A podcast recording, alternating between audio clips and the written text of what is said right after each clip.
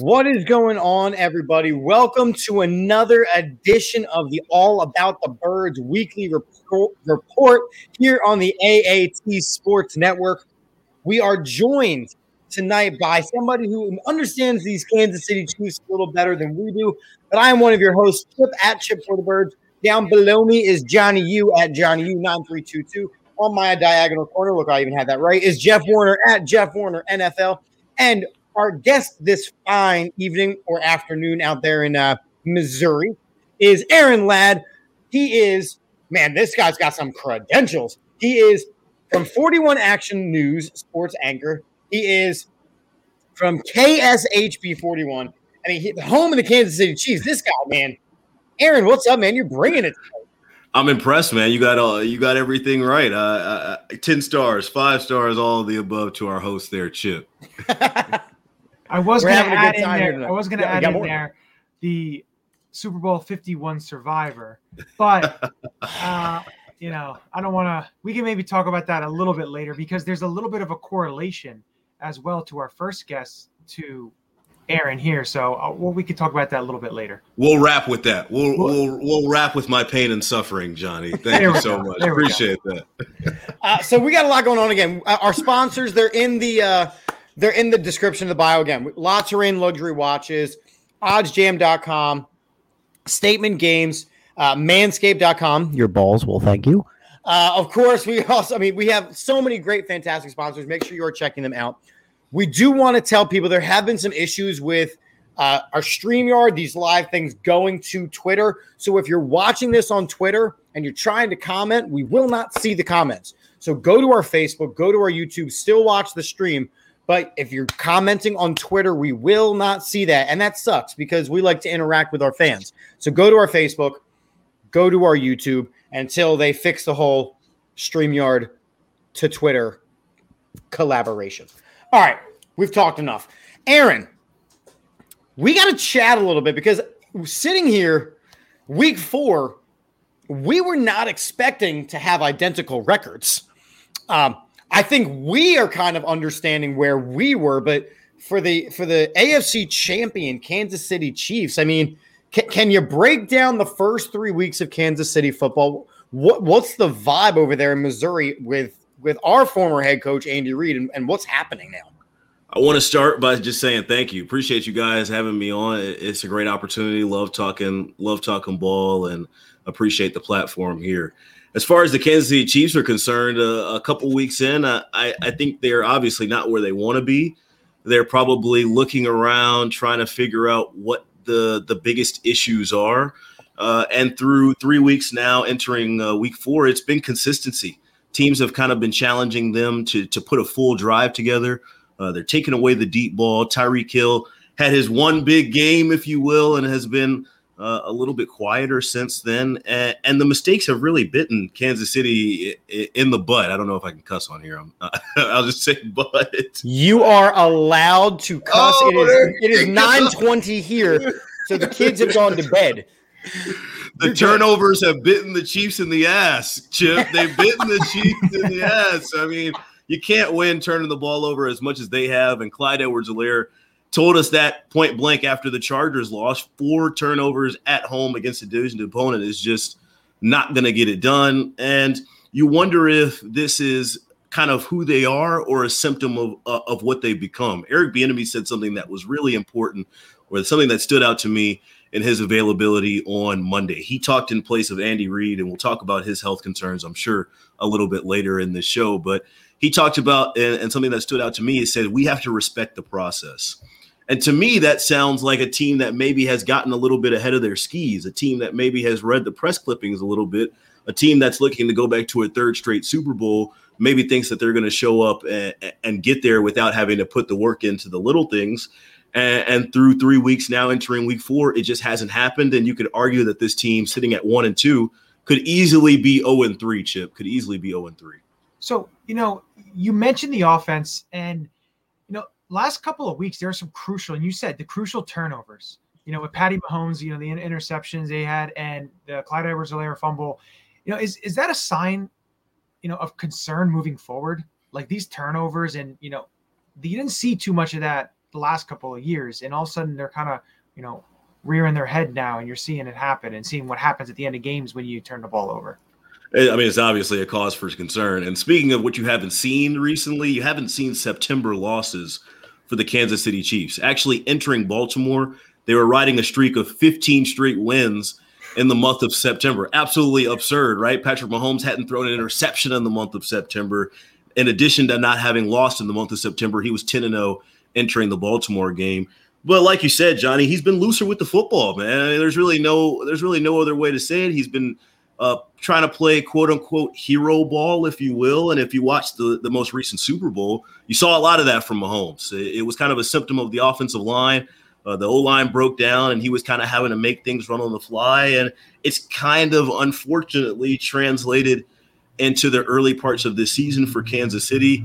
Uh, I asked uh, Andy Reid after a- after the game, how do you get better at, at not turning the ball over? Like, is, is this something you practice? I know in high school, guys would carry around the football with them all day in, in, in, in, in, in the in cafeteria or gym or whatever because they fumbled, and that's just what you have to do. Well, this is this is the big leagues. You don't do that anymore, and it, it, it's something that they'll have to work on.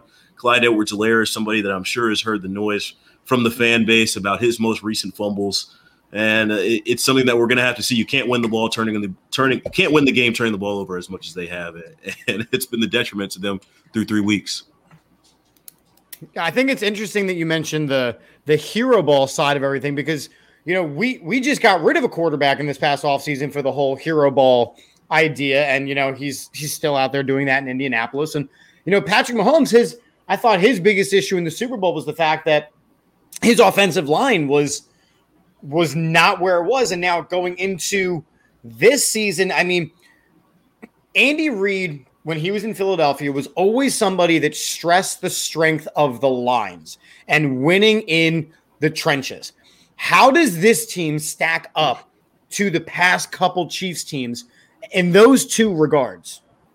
Uh, as specifically to the offensive line, it's a completely new group. It, the group that you saw in, in the most recent Super Bowl is not the group that you'll see when the Chiefs and the Eagles line up here on Sunday. They got five new starters on the offensive line, three of which had not played a snap in the National Football League entering this year.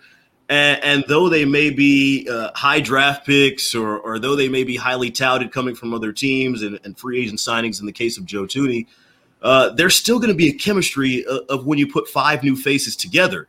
And then there's going to be a chemistry of putting those five faces together with your quarterback. Patrick Mahomes is not Uh, a, a quarterback that sits back in the pocket and, and you know where he's going to be at all times. This is a guy that likes to drift back in the pocket, sometimes to his detriment. This is a guy that likes to move around and extend plays as well. Maybe you're not going to know where he's going to be uh, uh, as far as other quarterbacks are concerned. And we've seen chemistry issues at time. We've seen the rookie. We've seen the rookie snipper, the rookie center snap the ball Uh, over Patrick Mahomes' head against Cleveland. We've seen little mistakes. We've seen holding penalties at the wrong time. So they're learning, right, Chip? I mean, they're they're making their mistakes now. And if I tell Chiefs Kingdom, which I do every week on Twitter, you want the mistakes to happen now. I know it's detri- it's I know it's a one and two record, and it feels like the sky is falling. But the mistakes are going to happen, and you'd rather have them happen earlier in the season than when the games really start to matter down down the stretch. I'll say you bring up that you'd rather have the mistakes early on in the year, but how much pressure is on this team right now? Look, they're one and two in a very uh, good A F C West division right now where the Raiders and the Broncos are both three and oh. Chargers had their number last week with uh, pulling off the victory two and one. Uh, the Chiefs are now losing or two, uh, two in a row, now going on the road uh, to Philadelphia. Uh, how much pressure is really on this team to get things back in order and b- uh, bounce back Uh, from the sluggish start? I, I, every week is a pressure situation, and I, that's pri- that's straight from Eric Bieniemy's mouth. You want to win every week in the National Football League. Every week is a win or go home, all that good stuff. Uh, I think they probably have felt a target on their back going on three years now, considering um, you hear their name in every conversation. They're Vegas's favorite every year. Patrick Mahomes is the M V P favorite. This dude's on Madden every year. You see him every time you cut on E S P N. I'm sure when he walks into stadiums, there's guys that are like, you know, I'm sick of it. I'm sick of hearing about this dude, right? Like uh, they got humbled a little bit against Tampa.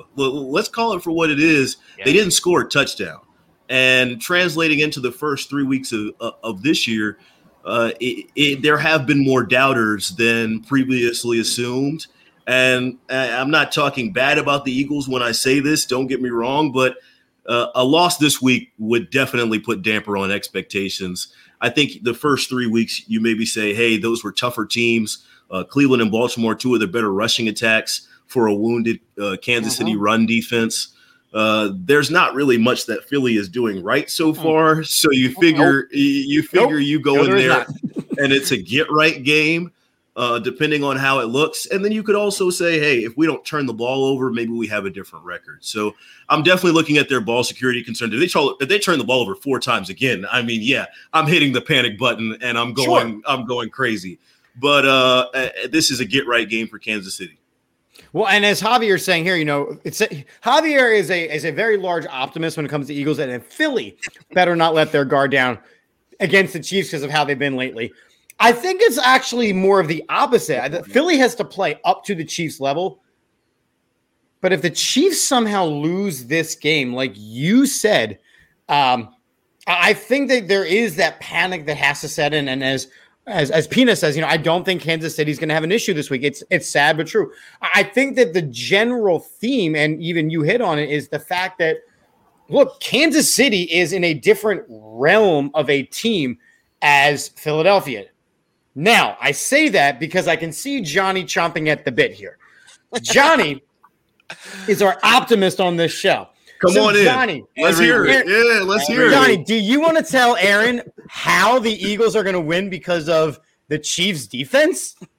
I'm not going to say how they're going to win. I'm going to say how it can be a more competitive game than a lot of people think. You look at the Chiefs' defense, and I'm not sure in terms of their the injury concerns, whether it's Frank um, Frank Clark and uh, uh, Ward, and you know you have these these players who have been hurt, but also they have a lot of guys. Like, I'm not sure. I, I know, I know Willie Gay can be activated. I'm not sure if they're able to activate because he's one of their playmaking linebackers.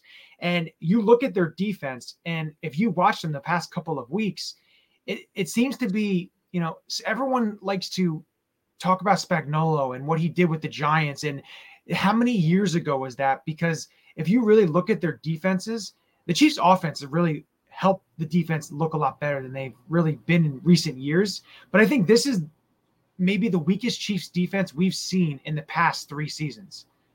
How is your thoughts in terms of the Chiefs defense and how they've been struggling? Because they're, they're basically bottom five in a lot of categories so far these first three weeks. It's the weak point of the team. There, there's no ifs, ands, or buts about that. Uh, I, I actually thought that they played, played better last week coming out of the, the Baltimore Ravens game. The two asks for the fan base was, can the defense get a little better and can Clyde Edwards-Helaire get a little better? And both of those things actually happened in the Chargers game, but you turn the ball over four times. Uh, the Chiefs' run defense leaves a lot to be desired. It, it's not just at one level of the defense. You could pretty much say it's at all three levels. Uh, but this is something that we've seen from them before. Last year, they started off on, on shaky waters. They were a, a bottom third defensive team in pretty much every uh, statistical aspect that you looked at, from passing defense to run defense. And then kind of as the middle of the season came along, they steadied the ship a little bit. The, the, like you said, the offense is is is is what's getting them championship, is, is what's championship caliber for Kansas City. And they've scored nearly thirty points every game, and, and they've had a chance to win all those games. So you figure if the defense can get five percent better, ten percent better, and maybe generate a takeaway, then you're winning games by by a touchdown each. I think if if they don't turn the ball over and give more possessions for the opposing offenses to, against that defense, then you're, of course, it's going to bode a lot. It's going to bode well for Kansas City. If you're not giving the other teams extra possessions, they don't give. It's not. There's no opportunity for the, the other team to be able to score points on a defense that isn't as good as it once was. Absolutely. Yeah, no, you yeah, go Max ahead. Is saying here we don't have to worry about the the. You're concerned about your running defense. We don't. Run. Um, we we don't run. Um, Apparently that's that's the new Philadelphia thing. Maybe it's not a new Philadelphia thing, but it's very evident new Philadelphia thing. Um, so you won't have to worry about your rushing defense. So there's there's that one. But even just the one thing that you said, you know, getting five to ten percent better, I think that to me says the difference in the two regimes. In what as an organization Kansas City wants to do, getting five to ten percent better at a certain task, whereas the Eagles' goal is to get one percent better every day. Just straight mathematically, we're hoping for very mediocre gains here. So there's not a question in there. I'm just saying percentage-wise, I really can't. I mean, it's it's all semantics, but I think the Eagles have the bar set so low for themselves that they're struggling to reach that, that if the Chiefs don't go out and do serious business, I, I as you mentioned, I feel like you would have a cause for concern. We'll see what the, the first series looks like. We know Andy Reid likes to script that first series. We know they practice that. We know the first fifteen plays or something that there's a collaboration between Patrick Mahomes, Eric Bieniemy, and Andy Reid on. And that first fifteen plays tells me a lot. Against the Chargers, they march all the way down the field, get in the red zone, and then Patrick Mahomes throws a no-look pass that goes off the receiver's hand, and it unravels from there, and it, and it starts to become a slippery ball. Uh, I, we'll see for Kansas City fans, obviously, they'd love to have uh, seven on that first drive and go from there. I, I Thinking about this Kansas City team, to me, it's a lot of reminiscent of if you look back in the two thousand three Philadelphia Eagles, you know, they come off of an N F C championship game loss and, you know, a, a the sky's looking up, you know, everyone thinks they're going to be great. And they start out and they start out rough and they start out, you know, having, you know, a tough stretch in the beginning of the, and they roll off, you know, a boatload of wins. And, you know, I just feel like this Kansas City team is just, you know, you know, they're talented, you know how talented they are. You see that with the, with the players that they have. It's not like they they turned over the roster a ton. I know you said the new offensive line and, you know, getting, um, you know, getting better there uh, every every week with all these rookies that are playing and some new faces and stuff like that. But I feel like for the Eagles standpoint, if it's any time to play the Chiefs, it may be right now when they're not mm-hmm. fully, um, you know, together and, you know, with, with everything going on with them and, you know, I think this is the best time than playing them late in the season when they're already right. they're clicking and they're firing on all cylinders. I think this may be the best time for the Eagles. Not, not saying you know Chiefs could come out and just blow the doors off. We don't know that, but um, I think, I think this. That. I think this is. I think the, we know that this is the best best time to play the Chiefs right now. Anyway. Well, let me let me ask you this because you did have some big news. There's been some big news in Chiefs Kingdom. What are your thoughts on Josh Gordon joining the squad? Absolutely. So one of the biggest storylines entering the offseason was who's going to replace the production left behind by Sammy Watkins. Sammy Watkins, uh, injury prone, maybe some would say, missed a lot of time in this last year with Kansas City, now is a Baltimore Raven, and it's good to see him producing there with Lamar Jackson. But obviously he left a hole as far as in the playoffs and regular season. And there was a lot of discussion on who was going to fill that role at wide receiver two. Was it going to be Mecole Hardman? Was it going to be Demarcus Robinson? There's another wide receiver, Byron Pringle, out of Kansas State here locally. And through three games, there's been a lot to be desired from that wide receiver two position. Mecole Hardman had some production in the Baltimore game, and Byron Pringle even caught a long touchdown in that game as well, but not enough to really stand alongside your two horses, right? Your Kelsey and your Hill. Who else is going to keep the defense honest? Josh Gordon does that. It, it, it, when he's healthy, uh, healthy being uh, in quotes term, I guess there. When he's available. Well, he's very healthy. He's always taking his medicine, his medicinal um, herbs and supplements. When so he's, he's available, really when, when he's available for selection, that's a soccer term there. When he's available for selection, what does he look like in this offense? I shot a tweet out in his last twenty-four games, one hundred sixty targets, I think eighty-six catches, six scores, and over fourteen hundred yards. Uh, this is a guy that's going to help keep the defense honest. And when you line him up against your other two horses, the defense is going to have to make some decisions there. Uh, and, and we've talked about how teams have been playing them. And the Chiefs have said they've seen a lot of copycat stuff from the Super Bowl, a lot of three high safety, two high safety looks, a lot of bracketing of Kelsey over the middle and making Mahomes make a decision. Uh, Josh Gordon gives Patrick Mahomes another option. Uh, he gives him an option maybe closer to the sticks than, say, Clyde Edwards-Helaire would, or maybe Jerick McKinnon, who's another back that they added in the offseason.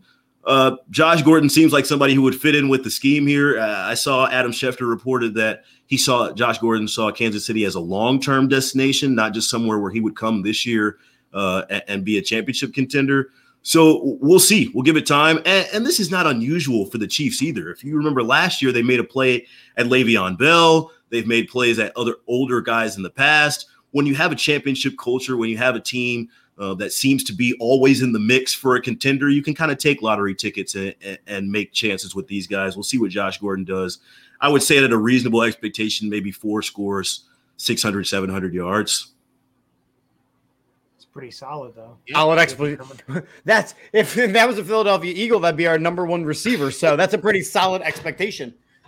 Um, ha- Javier in, in the comments would he, since you have Andy Reid's ear, can you do us all a favor? Talk to talk to Big Reid, and uh, can y'all throw the game and just you know help us out? Well, that's a, that actually leads me to a good point. So Andy's sitting on ninety-nine wins overall with the Chiefs. That's regular oh season. God. He's going to win his hundredth game against us. Really. He's been sitting on it for a minute. We thought it was going to be Baltimore. That didn't happen. So we thought, ah, maybe at home. We had a little pre-write written. Didn't happen against L A. So, of course, right, poetic justice, Chip. Come on, man. Poetic justice, Big Red in the hospital earlier this week. Now comes back and could possibly lead his team to his hundredth victory in Kansas City in Philly, man. It's po- it's poetic no, justice. I, I, no, there's only one big, big matchup with coaches this weekend, and it's the Belichick-Brady reunion in Foxborough. I can't have Andy Reid coming in and winning his hundredth game up. That's not acceptable. Like, I can't do Ever. that. Ollie, Ollie from England is saying uh, Mahomes is going to set an N F L record with seven hundred sixty yards on uh, on which is probably very feasible. I mean, he's he Ollie is British, so he knows. Um, so let me let me follow up with this because you have one of the star-studded coordinators in in your midst. From your perspective, because again, you are a little more clicked in. Why is Eric Bieniemy not getting hired? I know he's along that name of like the Brian Dable, Dabbles who. These guys are, they're supposed to be head coaches by now. W- what is causing Eric Bieniemy to not get that final little push? Dude, I don't know. And I'm just going to be, I'm going to be honest with you. I, I have no idea. And I, I've asked people about every rumor that we've heard from he doesn't mm-hmm. interview well to uh, maybe he does, he he's failed, doesn't know the right people. I, I, I honestly don't know. And I've heard Patrick Mahomes say ad nauseum that this guy should be a head coach. He's one of the mm-hmm. smartest. One of the smartest play callers. He's also one of the best motivators of men, which is something that I've heard uh, ad nauseum. The, I, there's a couple things that I can put to bed right now on, on this podcast. The, people say that he does not call plays, quote unquote. That's just uh-huh. not that's not factually accurate. It, it's not based in fact. There is some cloudy gray area on who exactly is calling the plays at certain times. But we do know in N F L games that have mattered of substance, not just the Week seventeen games sure. where they're resting starters or not just preseason games, Eric Bieniemy does call plays for the Kansas City Chiefs. And this is one of the most explosive offenses. This is a team that's been to the A F C Championship game three years in a row, yeah, Super Bowl once, once two twice. years in a row. Uh, the, he deserves, and if you look around the league, he deserves a shot. Uh, I don't think I'm stepping out of my professional whatever to nope. say that. And considering some of the guys that have gotten opportunities, it, it, it's kind of silly at this point. And, and it sucks that he has to keep answering that because right. year after year we ask him. And I remember last year around the Super Bowl, he said, you know, I didn't ask to be the poster boy for for, for what I'm going through right now. I didn't ask. I don't know if like we're asking him, why why are you not getting jobs? And he's like, are you kidding me? Like, I, I have no I have no idea, dude. Like, you, you, if you find out before me, let me know. Like, let me know. Right, uh, but he seems to he seems to all he always says the right thing, right? So if if you were to ask him about it today, he says, "Hey, I am where my feet are. I'm focused on the Kansas City Chiefs," and he's done a damn good job with it too, man. And I know Absolutely. people are talking about the one and two start, but they've actually scored more points on average per game through three games this year. And uh, maybe the production isn't there, or maybe it looks a little wonky because of the turnovers. But this team is just as explosive on offense as they've been before. I think yeah. a lot of I think a lot of I don't know I wouldn't say teams, but a lot of pundits and a lot of people like to mention how the Chiefs are always playing the last two years are playing the Super Bowl. So, you know, teams like to hire their coaches earlier in the offseason. And I feel like that's the biggest, like that's a, the biggest crock that I could, you know, try to make a biggest excuse for, you know, something that, you know, he's so qualified. If you look at his resume, you look at what he's done, you know, he's played in the N F L. You know, he's played for great coaches. He's coached in the N F L. He's, you know, he's can't come up the ladder. He's went through the steps that some some coaches haven't. You know, you don't need to call plays to be an N F L head coach. You know, you have to, you know, it, he's so qualified that it's just, it can almost kind of makes you sick to to see him not get a chance year in and year out when you know that he could be making a difference on an N F L team as a head coach. He's got a great gig here in Kansas City. I don't want to say that that plays a factor into it, but when you see some of the rumors that come up about, I know U S C was one that came up recently. Uh-huh. Uh, his, his name got floated around there. Uh, I would like to see him get an N F L opportunity. I'll yeah. leave it at that. I think I think he will in the next couple of years. I mean, it's just the question of, you know, the the, the timing of it all needing to be right. Now, since we're on the topic of head coaches, you know, what exactly have you heard about what happened this past weekend with Andy? How is he doing? I mean, obviously he's going to coach this weekend, but kind of more of the insider rather than the national news leaking it down to us. Yeah, uh, we talked directly to Chiefs P R, and they have kept it as quiet as kept. Okay. The what they told us is that he was feeling ill, quote unquote, at the end of the game. This was after he had addressed the team in the locker room following the Chargers game. And okay. generally there's a period. So like I'm in the press box f- for this game, and uh, I head down within the last two minutes. I waited a little bit longer because this game was closer.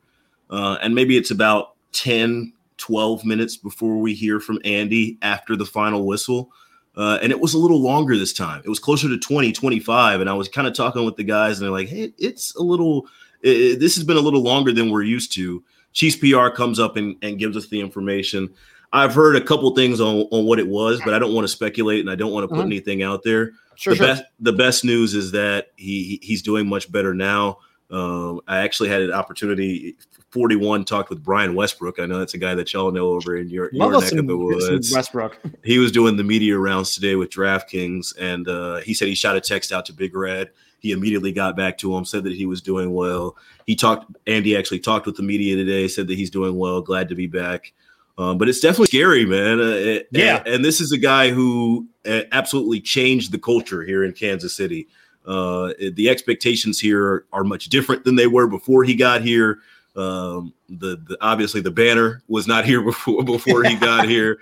Uh, and I'm not sure if Patrick Mahomes looks like he does every Sunday without the help of Andy Reid. So it's something that right. we, it's something that you, it, it makes you slow down and, and think about what's really important here. And uh, it sounds like he's all systems go for, for his hundredth win on Sunday, right?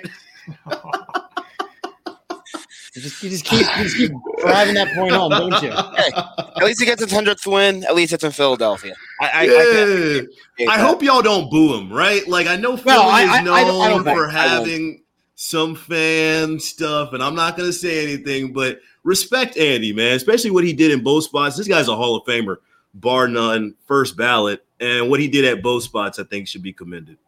No, and I think that, you know, there are, there are certain players and coaches, if they were to come back, um, don't get the same appreciation that a guy like Andy Reid would. Like Andy say names, Reid, say names. No, give give, give names. We actually have really tried to not mention certain names uh, since this offseason. I'll I'll, I'll I'll I'll mention one that's not that. I'll mention Buddy Good, Ryan. Good, because I can't say everyone that guy's name. Loves, everyone loves Buddy Ryan. Buddy Ryan didn't do anything here. Right. And so, that's the thing. Like a- Andy Reid, when when, it, when we got rid of Andy Reid, it was because it w- he had run his course here. He had lost the locker room. It had been a bunch of years of mediocrity. Um, and, and even worse than that, it was his time to go. So when he goes to Kansas City and he finds success, look, as Pina said, we we cheered him on during both Super Bowls. We we love Andy Reid. We would love him if he didn't beat the pants off of us this weekend coming up. Um, hopefully, it's a, at least a competitive football game. He is two and zero against the Eagles. Not happening, dude. I said hopefully. Let me have my moment. Damn. um, but yeah, he's not one of those guys that's on like the Philadelphia. The Philadelphia hit list. He's he's just not that guy. He's going to uh, be making some media rounds here soon. Obviously, I'm sure the, the milestone that he's talking about. But if I'm not mistaken, maybe this is his first game back in Philly. Am I wrong about that? Second. Second. Second game back in Philly. Enjoy them while they last, man. I don't know how many more years Big Red really has uh, going back right. to Philly. Yeah, mm-hmm. So enjoy them while they last. Yeah. Well, exactly. Speaking of enjoying it while they last, look, we we we do want to respect your time, but we also want to get your official prediction for the weekend. Your your official, whether it's the score, whether it's a we we call them our Eureka locks. We're going to get to that segment in a little bit, but something that so first we want to know who is going to win this game and by what margin, and then give us something that could be whatever game is going to happen, whether it's a player hitting a milestone, whether it's a score differential. Give us something that is going to happen this weekend. So I'll stick with the Eagles Chiefs for both, actually. I, I think the Chiefs win by six. They're not a team right now that's blowing anybody out the water. I think possibly if they were clicking on all cylinders, maybe it's uglier than you all think, but uh, this game will be closer than, than many imagine. And I think one of the locks is that Kansas City turns the ball over at least one time. This is a wow. team that has been bitten by the turnover bug.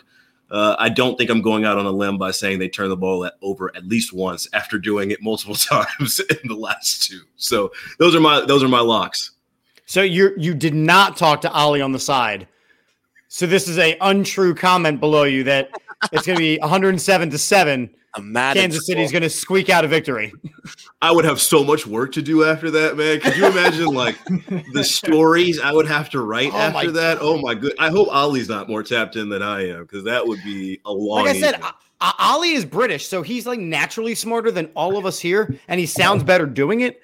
Um, but, yeah, just pulling up records from, like, the nineteen twenties and thirties, the last time a team scored that much. I mean, you you you – you have some some work to do, and Javi, you're saying you're being too nice. It's not going to be pretty. Um, is uh, is is there anything you want to plug? Shout out. I mean, you have the floor because again, we appreciate you uh, for coming on again. Aaron Ladd from K S H B forty-one. He is uh, action news and sports anchor on the home of the Kansas City Chiefs. This guy is plugged in to the actual organization. Is there anything you want to shout out, my friend? Hey, I appreciate y'all having me on. Y'all are doing great work here. I appreciate all the connections from even y'all plugging this, shouting it out, teasing it, all that good stuff. Man, this this is awesome. And if y'all are watching the game on Sunday, please, I'll be here in K C. I won't be I won't be in Philly. I wish I could get my hands on a cheesesteak. But next time I'm there, I'm coming straight to your door, Chip. Straight Dude, to your it. door, man. Bring it, because we're not going to take you to one of the tourist cheesesteak spots. We're going to take you to the real Philly cheesesteaks. Authentic. Yes. That's right, man. Yeah. So before we let you go, I know I mentioned something about your Super Bowl oh, yeah, yeah, do this. Survivor. Uh, our first episode we had of this Eye on the Enemy, the Eagles played the Atlanta Falcons. Uh, we had – Uh, on the from the Locked On Falcons podcast, Aaron Freeman. Okay. So we Eagles are one and zero when we have an Aaron on the show. So Aaron Ladd, also at you know Atlanta sports fan, which I think the Braves are beating the Phillies. Yeah, um, I'm I'm watching it on the periphery. It ain't pretty. Uh, the maybe you know if the Eagles win, we may just have to just get people who named Aaron. Um, Aaron's our- the whole way through, right, man? You know, you mentioned my Braves, but I got to mention my Hawks, too, man. Come oh. on. Yeah. So that's Aaron. Aaron's been great, guys. Say goodbye to Aaron. Oh, man. You oh. Now go ahead. Mention your Hawks. We're... It's going to be a fun year, man. I hope y'all get whatever preseason drama is going on out there settled out. I think the East is going to be just as fun as it was last year. I know this is a, an N F L, but quick N B A plug. I mean, the East is fun, man. I remember yeah. years before it was all about the West, but the East is fun. The champion of the N B A is in the East, and mm-hmm. there's a couple teams below them that, that are ready to rock. So it'll be fun to see what Miami does, see what Atlanta does, see who ends up in Philly, and, and we'll rock and roll from there. Had to go Trae Young there. Just had to just bloop right in there. Anyway, Aaron, we appreciate you joining us, man. Good luck on Sunday, but not too much luck because we need more of it. And uh, we'll be chatting with you, my friend. Hey, appreciate y'all. Stay safe. Yes. So, okay. I'm not really cool with Aaron just dropping that at the end and just like Mike dropping us out, but hey, it's not like it's not true. Um, So, Jeff, anything that Aaron said that really stood out to you as something that we really have to pay crucial attention to? The fact that he said this game's only going to be a six-point victory for the Kansas City Chiefs. I understand he's trying to be humble, but he did, he did he watch that defense on Monday Night Football that the Eagles put on that football field on Monday against Dallas, which, yeah, the Chiefs are having their struggles, but I do feel the Chiefs are a better football team than Dallas. It's going to be a freaking – it's going to be a slaughter out there at the link, unfortunately. So I would say that that's the one thing that came to my attention, that fa- the fact that he was so nice not to be so humble, that he doesn't think it's going to be an absolute slaughter for our football team, that he feels it's kind of la- it's kind of laughable that he feels that the Eagles are a competitive football team, especially after the last two weeks. Any given Sunday. Not this freaking Sunday. Yeah, so look, let's we have not really had a chance to talk, because after Monday night's show, or after Monday night's game, we did not do a post-game show, which is something that we normally do. So I want to give each of us a chance to to live in I, the past for I a second. I was watching Mariners baseball. I, I know. Kind of more important than I know you talking were. about the dreadful Eagles. I know you were.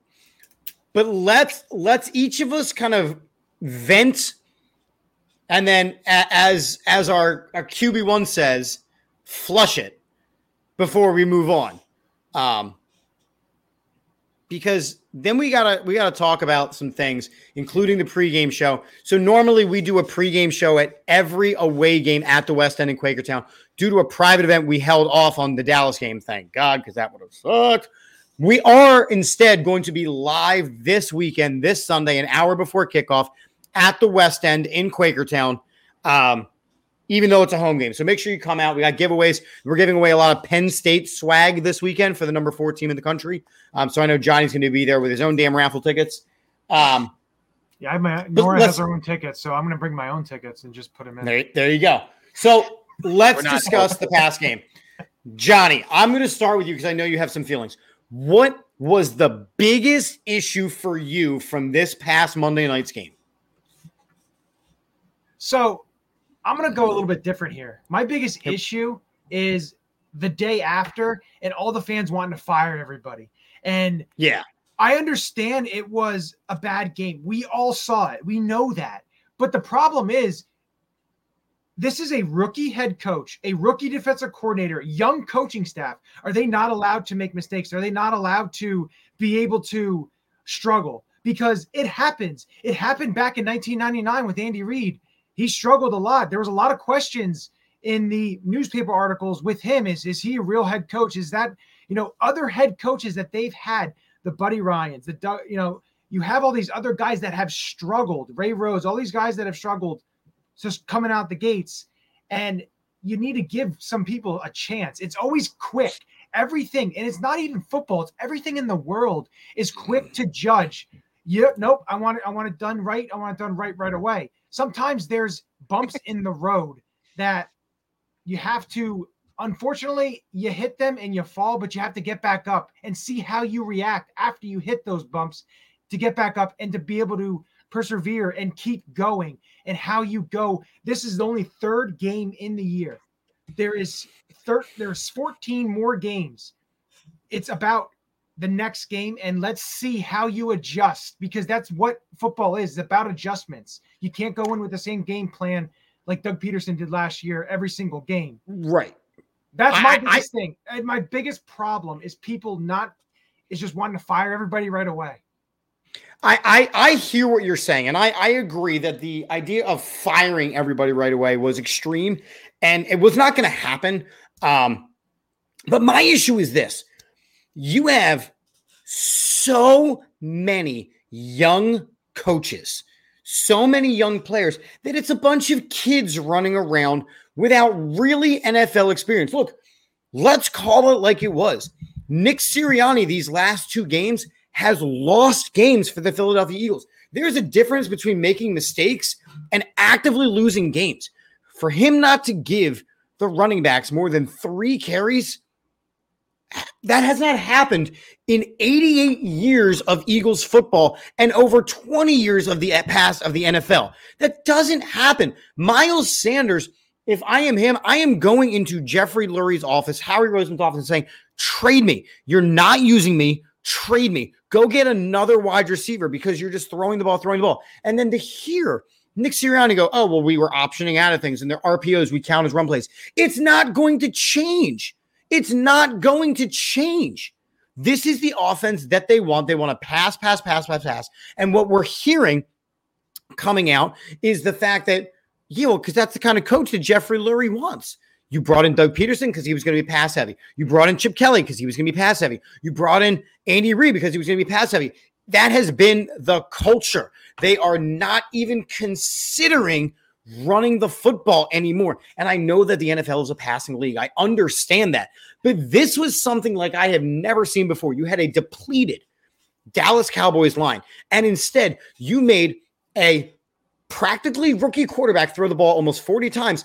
And as your players on the offensive line started getting injured, the one way that you build confidence among the offensive line is you run the ball.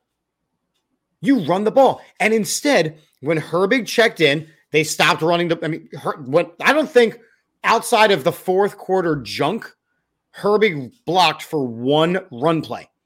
And you started noticing every single play, there was either a pre-snap penalty or a holding penalty. How do you build confidence for a guy like Andre Dillard, for a guy like Nate Herbig, for a guy like Landon Dickerson? You run the damn ball. That's also how you build confidence for your quarterback. It was not acceptable. And if it doesn't change, that's when you can have that conversation about removing players, removing coaches. It's too early for that yet, but there does have to be a change made. Jeff, I give you the floor. Now, you also well, have to remember, though, Jeff had to watch this game with his Cowboys fan wife, so that may have been making make it even tougher. Dude, it was yeah. the fucking worst. Yeah, there's her comment. I thought it was a great game. Yeah. love you, love you, wife, but no. But yeah, I, I, agree, I agree. I agree to the sentiments of both of you guys. Look, this is Philadelphia. We are going to overreact, and I understand the reaction that we are getting from this fan base because, like Chip said, back-to-back weeks, it has been two, it has been two favorable uh, game plans from our coaching staff. And the, the one biggest pet peeve I am seeing from this coaching staff early on is the lack of in-game adjustments from both sides of the football. Look, we, I, I understand uh, – Look, we didn't run the ball, and I understand Sirianni wants to throw out the R P O thing, which you have to put a little bit on Hurts. Hurts is the one out there executing the plays. If it's his read and what he feels, what he's seeing with the defense, whether they handed off to Miles Sanders or not in those R P Os. So you have to give a little bit of blame to Hurts there. But as a head coach, you need to realize that what you are putting out there is not working. So do something about it. Change the game plan. And go out there and switch things up. We continue to see the same thing over and over the last two weeks where opposing defenses are basically seeing us as predictable. That is one thing that we've been that we got hard on for Andy for doing, the one thing we got hard on for Doug Peterson for doing. And defensively, someone needs to do something to Jonathan Gannon. Granted, he has to work with what he has. We have horrible linebackers. We're not getting pressure on the quarterback, especially now that we have uh, no Brandon Graham. Ryan Kerrigan hasn't even recorded a freaking stat yet. So, look, we, we need to get better production from the players we're putting out there on that on that field, especially since we just gave Josh Sweat all this money, and I think he ha- he's having less snaps than most of the guys in that rotation. So, look, we, we need to do a better job all around on the offensive side of the ball, defense side of the ball, better in-game adjustments, and trying to fixing things because we we continue to do the same game plan over and over again, and it ju- it just comes out to be a debacle. And it's going to be a tough task, fellas, the next few weeks. We have we have mm-hmm. the Chiefs this week. We have the Panthers that are three and oh. We have the, the Tampa Bay Buccaneers. We are looking at possibly a one and five football team for the first th- uh, one-third of the season. Yeah. So the, it's going to get ugly. Thing, you know, the game plans aren't great, but the other thing is if, you know, watching some of the, you know, the games and seeing some of the, the wide open players that aren't being thrown to and not looked at, you know, there's some execution. It, it's it, it goes hand in hand. There's execution. Hurts that needs is to not be done. The guy. From, through these first three weeks, Hurts yep. has shown you that he is That's not the say. guy going forward. At least right now, he's underthrowing balls. He's throwing in the double that tra- that Trayvon Diggs interception. He's staring it down the whole freaking play. Look, but, but the I, thing is that they, they they give the credit then to DeVonta Smith saying, well, he ran a bad route. Okay, he did run a bad route, but he could have run the best route in the history of football. That was still going to be an interception. And I'm tired of people saying, well, he's technically a rookie quarterback. No, he's had an offseason last year. Yeah, he wasn't the starter, but he started an offseason as a rookie. He had an entire offseason last year or this past this this past year. Yeah, he's only played technically seven games, but it's his second year in the league. He needs to make the adjustments, make that growth, make that progression as a starting quarterback. And through three weeks, he's one of the worst in football at that time. Besides a half of football against the against the uh, the, the Falcons week one, we have not seen great play from Jalen Hurts. And again, th- we've talked about it. This is his season to show what mm-hmm. he can do. After three weeks, you can't say, oh, the book's out. You know, you give it a couple more weeks, but if, if the struggling keeps happening, you go one and five, one and six, you know, it's going to get louder and louder and louder. And I know, I know Mike is going to keep yep. bringing up, you know, it, it, it's going to, it's going to get louder just because it, that's what Philadelphia is. But, you know, for, for me, it's just like, you know, he's, he struggles in terms of, you know, he was struggling and Dallas's defense, they, they were, they were getting on, they were getting on, you know, intercepting the ball, doing all this stuff. Why not try and switch it up and run the ball? You don't run the ball at all. You're basically, why not? You're letting Dallas pin their ears back and just rush the passer. How about this? Okay. You want to pass the ball. Fine. You want to pass the ball thirty times, thirty-five, forty times. Fine. But for them to have zero, I'm going to say that number again, zero plays with pre-snap motion. Yep. You ran your offense out and showed the defense, this is what we're going to do. You have time, set yourselves, and go. That's unheard of in the N F L.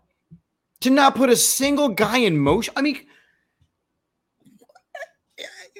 I actually don't have words for how bad the game plan was. Like Mike said, bad mechanics. His footwork is terrible, and he's underthrowing balls because it's all arm, and he has a weaker arm. They said during the regulars, during the preseason, he's got to work on his feet. He's got to work on his feet. And the first interception he threw, it was all arm. It was terrible. It was absolutely terrible. Locking onto his first read. And that first read, nine times out of ten, happens to be DeVonta Smith. He has got to stop honing in on DeVonta Smith. Where's DeVonta? Where's DeVonta? There's my throw. Like, it's it's becoming a massive problem. It is becoming a massive problem. So then the conversation starts, oh, well, just put Flacco in, put Minshew in. It surfaced again today. How about the green light to trade for Deshaun Watson? Now, I don't know how reliable of a source Chris Sims is, or if he's just going, hey, well, there's quarterback controversy in Philadelphia, and they were linked to there before, so we're just going to try floating this out there again. But the fact that we are sitting here week four and still having a conversation about Deshaun Watson is ridiculous. Jalen Hurts had an opportunity to grab the reins here, and he is failing well, miserably. And it's partly because of the coach, partly because of the offensive line, partly because of the game plan, but partly because of him. The other thing you have to look at it this way is, yeah, Jalen Hurts is given this opportunity to see what he can do, if he can take the reins, if he can be your quarterback.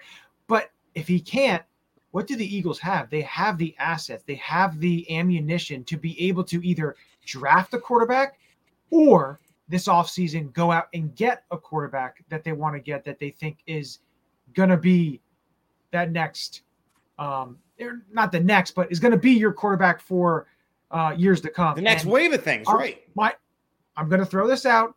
This is – didn't hear it from anywhere. This is – speculation. I have no connections to nobody. I'm sitting in my basement. So they, here, this is your connection, basically. My thing is, if Seattle struggles this year, I Russell Wilson, my opinion, will be traded.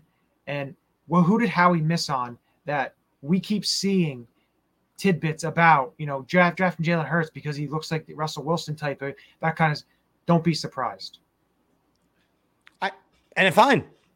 I'm just Fine. saying, don't be surprised. But Jalen, look, sitting here looking at the the absolute um, gauntlet that the Philadelphia Eagles are about to run, we're not going to win. An, uh, the way what they have put on paper, and they have drastically regressed these last two weeks, drastically. There is a very real possibility that we don't win game two this season for another month and a half. And for everyone who's like, oh, this is a twelve-win team, this is a thirteen-win team, you were out of your damn minds. I think at this point, seven wins could be a stretch with what they've put on paper through three weeks. Yeah. No, and and now and, that the injuries are stacking back up, you know, losing your left guard, losing your right guard, losing your defensive end, like these are big issues. Again, and, you know, I I know they activated, you know, Driscoll and Josiah Scott under their twenty-one day practice windows. Ooh, um, cool. My cool story. My thing is, I think if Dickerson's going to play guard, I feel left guard is more beneficial to him to play, and I think and Driscoll Herbig on the right. On, Herbig or Driscoll on the right. I'd rather play Driscoll on the right hand side. I would too. Um, but it'd be Herbig right now because Driscoll isn't ready to play. Uh, he probably won't be ready to play, but. Um, I think also getting Rodney McLeod back in terms of your secondary helps a little bit. We have there. to because Kayvon Wallace but, is out now. You have to. But, my, you know, it's it's tough because we talked about the, the depth was not there. And nope. if you start getting injuries like you're starting to see happen, and, if, yep. and it's not just the Eagles, it's all over the N F L. You know, you're seeing a lot of it injuries. Is. You know, you're seeing a lot of big injuries to a lot of teams uh, across the league. So e- e- even a team the Eagles played on Monday night with the Dallas Cowboys had a ton of injuries. And – But they overcame because they have young, young rookies and they have depth. Um, and they focused on what their strengths were. Their offense was their strength, and they hung a forty spot. Yeah, they're in a better spot than the Eagles are if you look match up player by player on that roster. And um, you know, injuries are always going to take you know take the news headline for the Eagles because we've seen it year in and year out. But you know, it's. It's a it's a tough start so far, but the, the the one thing you try to look at is hopefully get some of these younger players some snaps that are showing some signs, like the Quez Watkins, who needs more snaps. He right. needs and more we, time. Yeah. Um, and so. and we knew we knew that this was a developmental year. The problem is, is that they went out week one and played like they did, and everyone started preparing to take off for a parade down Broad Street this season. Again, even though that Falcons team that they beat is not good. Then they went up against a San Francisco team that is a Super Bowl contender. Yeah. And we had chances and we blew it. And then we went against a team like Dallas, who now that they're coming back healthy on offense is a Super Bowl contender. Like this first, I keep saying gauntlet, this first gauntlet that we had to go against, it. Th- that's it. That they you saw what a good team is and a bad team is. The Philadelphia Eagles are a bad team trying to get better a little bit at a time. But their first run of games, they're not. They're getting worse. You want a positive from Monday? Sure. Andre Dillard didn't look awful. He, he did not. I'll, I'll, I'll give him his credit. He did not look terrible. Dickerson did. But Andre Dillard did not look awful. Um, there was a couple plays where he got beat, and as the game went on, he definitely tired out. Um, but Dillard did not look terrible. Yeah, Dickerson struggled, but what Aaron said, too, about this Kansas City Chiefs have some rookies on their offensive line that were drafted really high in terms of Creed Humphrey and Trey Smith, who have struggled. So y- your rookie's not going to expected to step right in and be a star. But that there's, always there's, happens in Philadelphia. There's going to be there's going to be growing pains.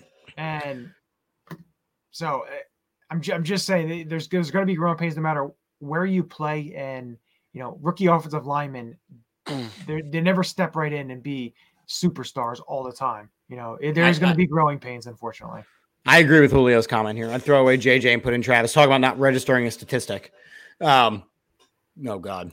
So, all right, we are live from the West End this weekend, so we're not going to do our official Eagles predictions, although just judging by our conversation over the last fifty-five minutes, I think I know where we're all going to go.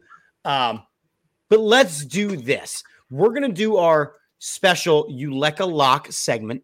Um, so Johnny will review and we will move forward. So let's play the intro video. It's time for the Uleka Locks of the week. Who's your lock? Johnny, do you want to explain the segment? Let me let me spotlight you, friend. So the segment is the Uleka Lock. So it is our lock of the week. Um, my locks apparently don't work. They're basically unlocked. There's no lock. Got to get them locks changed. Yeah. Um, but last week we had Chip get his right again, uh, and he did toot his horn. Um, Washington football team would give up thirty or more points, and that did happen.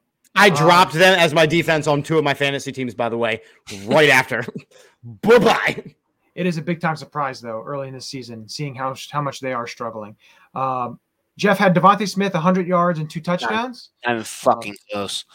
He, he he did not. He did not have those numbers, Jeff.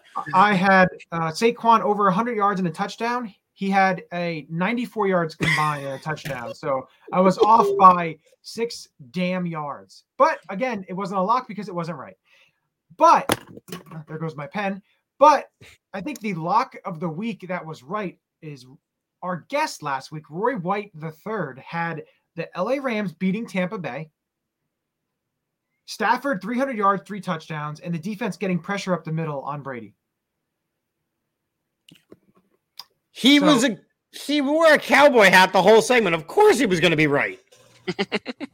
he's, he's so right. I'm I, I may actually go buy a freaking Lincoln. It's like Matthew McConaughey. But he's uh, so all right, all right, all right. He couldn't be wrong. And then also our picks that we make, our weekly picks that that we make. Um, last week I was thirteen and three, so that's pretty good. I'll give you that. I came uh, in number one there. So Jeremy Bridges and I are both tied for number one, uh, thirty-five and thirteen total. Yep. Uh, Chip is thirty-two and sixteen. You were ten and six. Uh, tied your wife, which tie always goes to the wife, so you did lose. Um, I'm in the fucking cellar. And then Jeff is twenty-nine and nineteen. You were eleven and five uh, last week. You were two Doug Peterson uh, records uh, first two weeks at nine and seven, and then you had eleven and five. Yep. But still twenty-nine nineteen. Not terrible, not super awful. You're still. There's no uh, coming fucking back. At this point, you I could go thirteen and three one week. We got to say we sort of know how this how these teams are trending as the season goes on. So we're probably going to be picking a lot of the same games. So I'm going to have to pick up some hail makers basically to try to come back from this. Yeah, I uh, we my wife and I did our picks on Monday night, and we only differ on two games. So I think that, Jeff, your point is pretty accurate. Where we're all at this point going to be like, I think we know where these teams are going. Yeah. So, and I, that's the tough part. Jeff's going to have to pick some. You know, I, I was in that boat. I think last year I started out yeah, you were. pretty bad, and then I tried to come back and try to pick some, you know, haymaker games and try to you know pick all these upsets, and yeah, it, it didn't work. Um, so me being the lead right now is nice, but I'm gonna wind up taking that because that's what usually happens every time I make picks like that. So, but our locks of the week, I'm gonna have you two gentlemen go first. I will jot them down and I'll give mine, and then we'll wrap this baby up. Jeff, I will let you go first, sir. oh uh, man, he's got that. Oh, I don't know. He had to lean back and everything. It's not really. Look, it's probably a selection that's going to happen. Look, the, the Buccaneers are pretty angry after losing last week to to the L A Rams. I feel they come back. Brady comes back with a vengeance over his former mentor Bill Belichick, and the Tampa Bay Buccaneers beat the New England Patriots by three touchdowns on Sunday Night Football. Wow. All right. That's a hell of a block. I like that actually. That's it. By that's three touchdowns, a twenty-one point victory.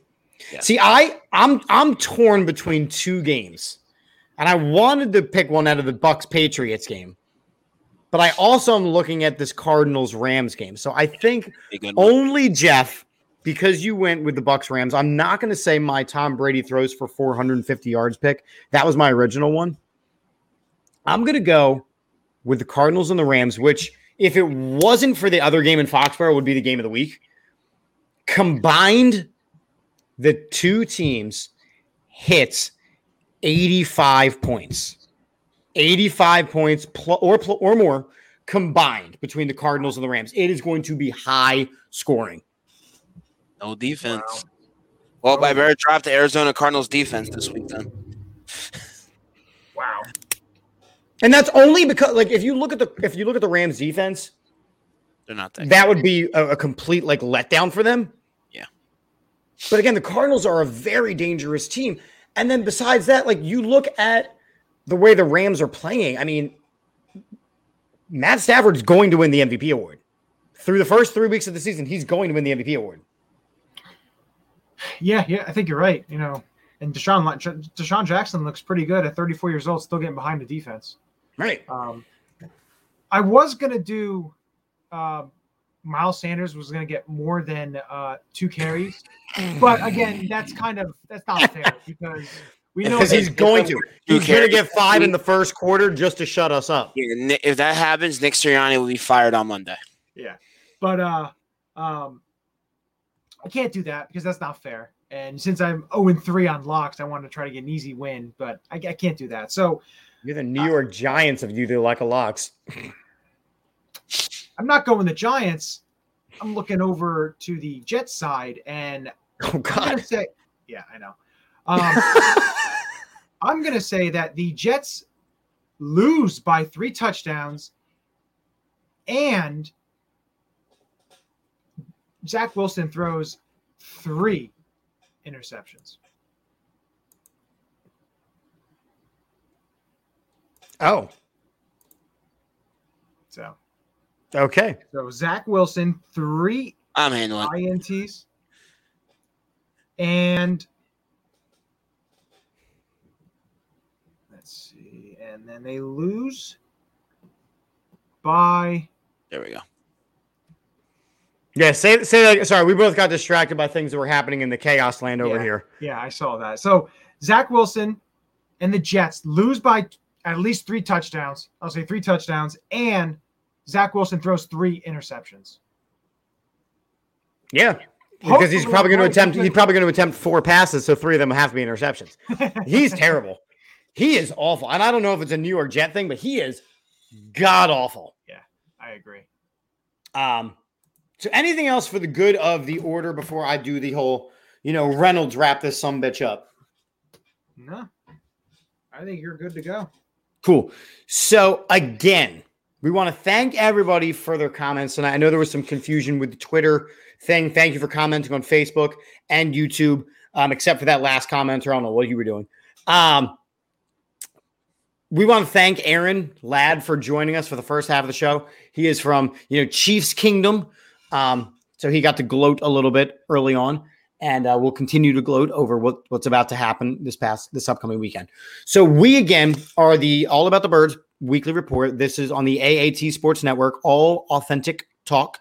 Um, we are going, we have, we have a great week of shows ahead of us still. Tomorrow we have our Across the Pitch, uh, which is our Philadelphia Union soccer show. Friday is Birds, Beers, and B S. Um, and then Sunday morning, an hour before kickoff, we will be at the West End in Quakertown for a live, live on location podcast.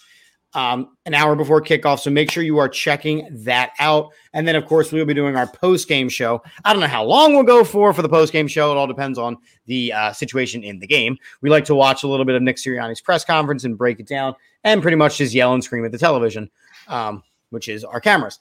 Uh, we have, and again, Chips and Dish on Monday night. Tuesdays is Burning Bridges. We have now, how many YouTube exclusive shows are we rocking now, Johnny and, and Jeff? Or at least segments? Three. Okay, so they are, again, remind me? We have our Fantasy by Michael Bowers. He gives us fantasy uh, locks for on Tuesdays. You can catch that. And, and he's and, very helpful. He's helped me. I went three and oh yeah, this past week. And then starting, is it this week or next week, Thursday, is the our new college basketball show. Starting, I think he's dropping it on, I think he's going to be dropping it on the weekend.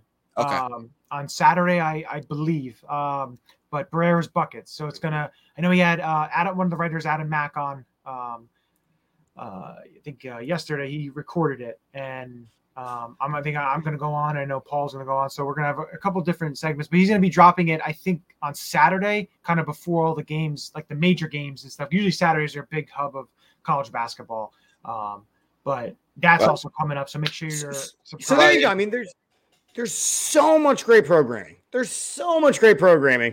And, and so more of that. If you're into college football, hit one of us up. Sixers basketball is coming up soon. Flyers hockey's about to, we're mm-hmm. in preseason. So if you are fans of any of those sports, feel what you want to do a show, help contribute to our uh, network, hit one of us up. We'll see what we can do for you. Along with writing for our website, which we have so many great articles coming out. Um, at all times, covering all the different sports. So make sure you are hook- hitting one of us up because we will get you hooked up. Our great sponsors, Statement Game, a fun-free twist on fantasy sports. Make sure you are checking them out. There is a link in the bio. odds jam dot com. You can use their arbitrage calculator to not lose money. There is a link in the bio. La Terrain luxury watches. Use the code A A T Birds at checkout for ten percent off. There is a link in the bio. Our favorite to say, manscaped dot com is partnered with All About the Birds. Use the code A A T Birds twenty for twenty percent off and free shipping at checkout. And, of course, your balls will thank you. All right, there you go. I've said that all creepy. Johnny always puts a smile on your face, and I know you've now refrained from even attempting it. Yeah, I don't um, see it. And, of course, we have the A A T Sports Network shop where we have some absolutely amazing designs. So make sure you are checking some of these out. Again, you can see we have our Slim Reaper, our Dallas Sucks, although we may have to take that one down. Um, yep. Kane the Train. Kane Train. Noah Kane, uh, Penn State running back, Kane Train, and then you have you Nick Sirianni. Debating whether or not he should run or pass the ball. Here's the answer. He's going to pass the ball. Um, gentlemen, it's been real, and it's been fun. And even tonight, you know what? It's been real fun. So as we end every show here on A A T Sports Network and the All About the Birds Weekly Report, we end it with a very wonderful and happy and exhilarating and exciting Go Birds. Go Birds. We'll see you Sunday morning at the West End. Peace out. Here's a commercial about your testicles. Attention, listeners across the galaxy, all the way from Australia to Houston. Do we have a pube problem? If so, our friends at Manscaped have cleared you for takeoff with their fourth generation and brand new Lawnmower four point oh. Kick your pubes to the next planet with the Performance Package four point oh. The orbits in your pants will feel like you're in zero gravity when you use the best tools for the job from the leaders in male grooming. Join the two million men worldwide who trust Manscaped and get your rocket ready for takeoff by going to manscaped dot com for twenty percent off and free shipping with the code A A T Birds. Ready for an out-of-world experience, fellas?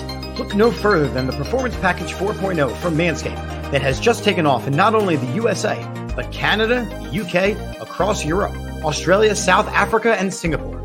Inside this package, you'll find their Lawnmower four point oh trimmer, Weed Whacker ear and nose hair trimmer, Crop Preserver ball deodorant, Crop Reviver toner, Performance boxer briefs, and a travel bag to hold your whole solar system. First, scheduled for liftoff, new Lawnmower four point oh trimmer. This spaceship is here to guide you on a journey to trim your body, balls, butt, and even your anus.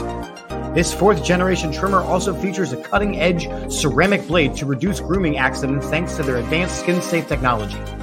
The Lawnmower four point oh has a seven thousand R P M motor, a new multifunction on off switch, can engage a travel lock, and is even waterproof. The Lawnmower four point oh also has a four thousand K L E D spotlight you can turn on and off when needed for a more precise shave throughout your travels across the universe. The Performance Package four point oh also includes the Weed Whacker. It's like having a little astronaut to chop your worst weeds up top in your nose and ear. The Weed Whacker is also waterproof and uses a nine thousand R P M motor-powered three hundred sixty degree rotary dual-blade system. This nose and ear hair trimmer provides proprietary skin-safe technology, which helps prevent nicks, snags, and tugs in those delicate holes. Don't forget to use Crop Preserver ball deodorant and their Crop Reviver to help your little planets be on their A-game while feeling the sun's heat. Manscaped even threw in two free gifts to their Performance Package four point oh, the Manscaped Boxers and the Shed Travel Bag. Abort hairy balls and Buzz Lightyear that Woody with Manscaped. Get twenty percent off and free shipping with the code A A T Birds at manscaped dot com. That's twenty percent off and free shipping with the code A A T Birds at manscaped dot com. For a clean trinity and beyond, your space balls will thank you.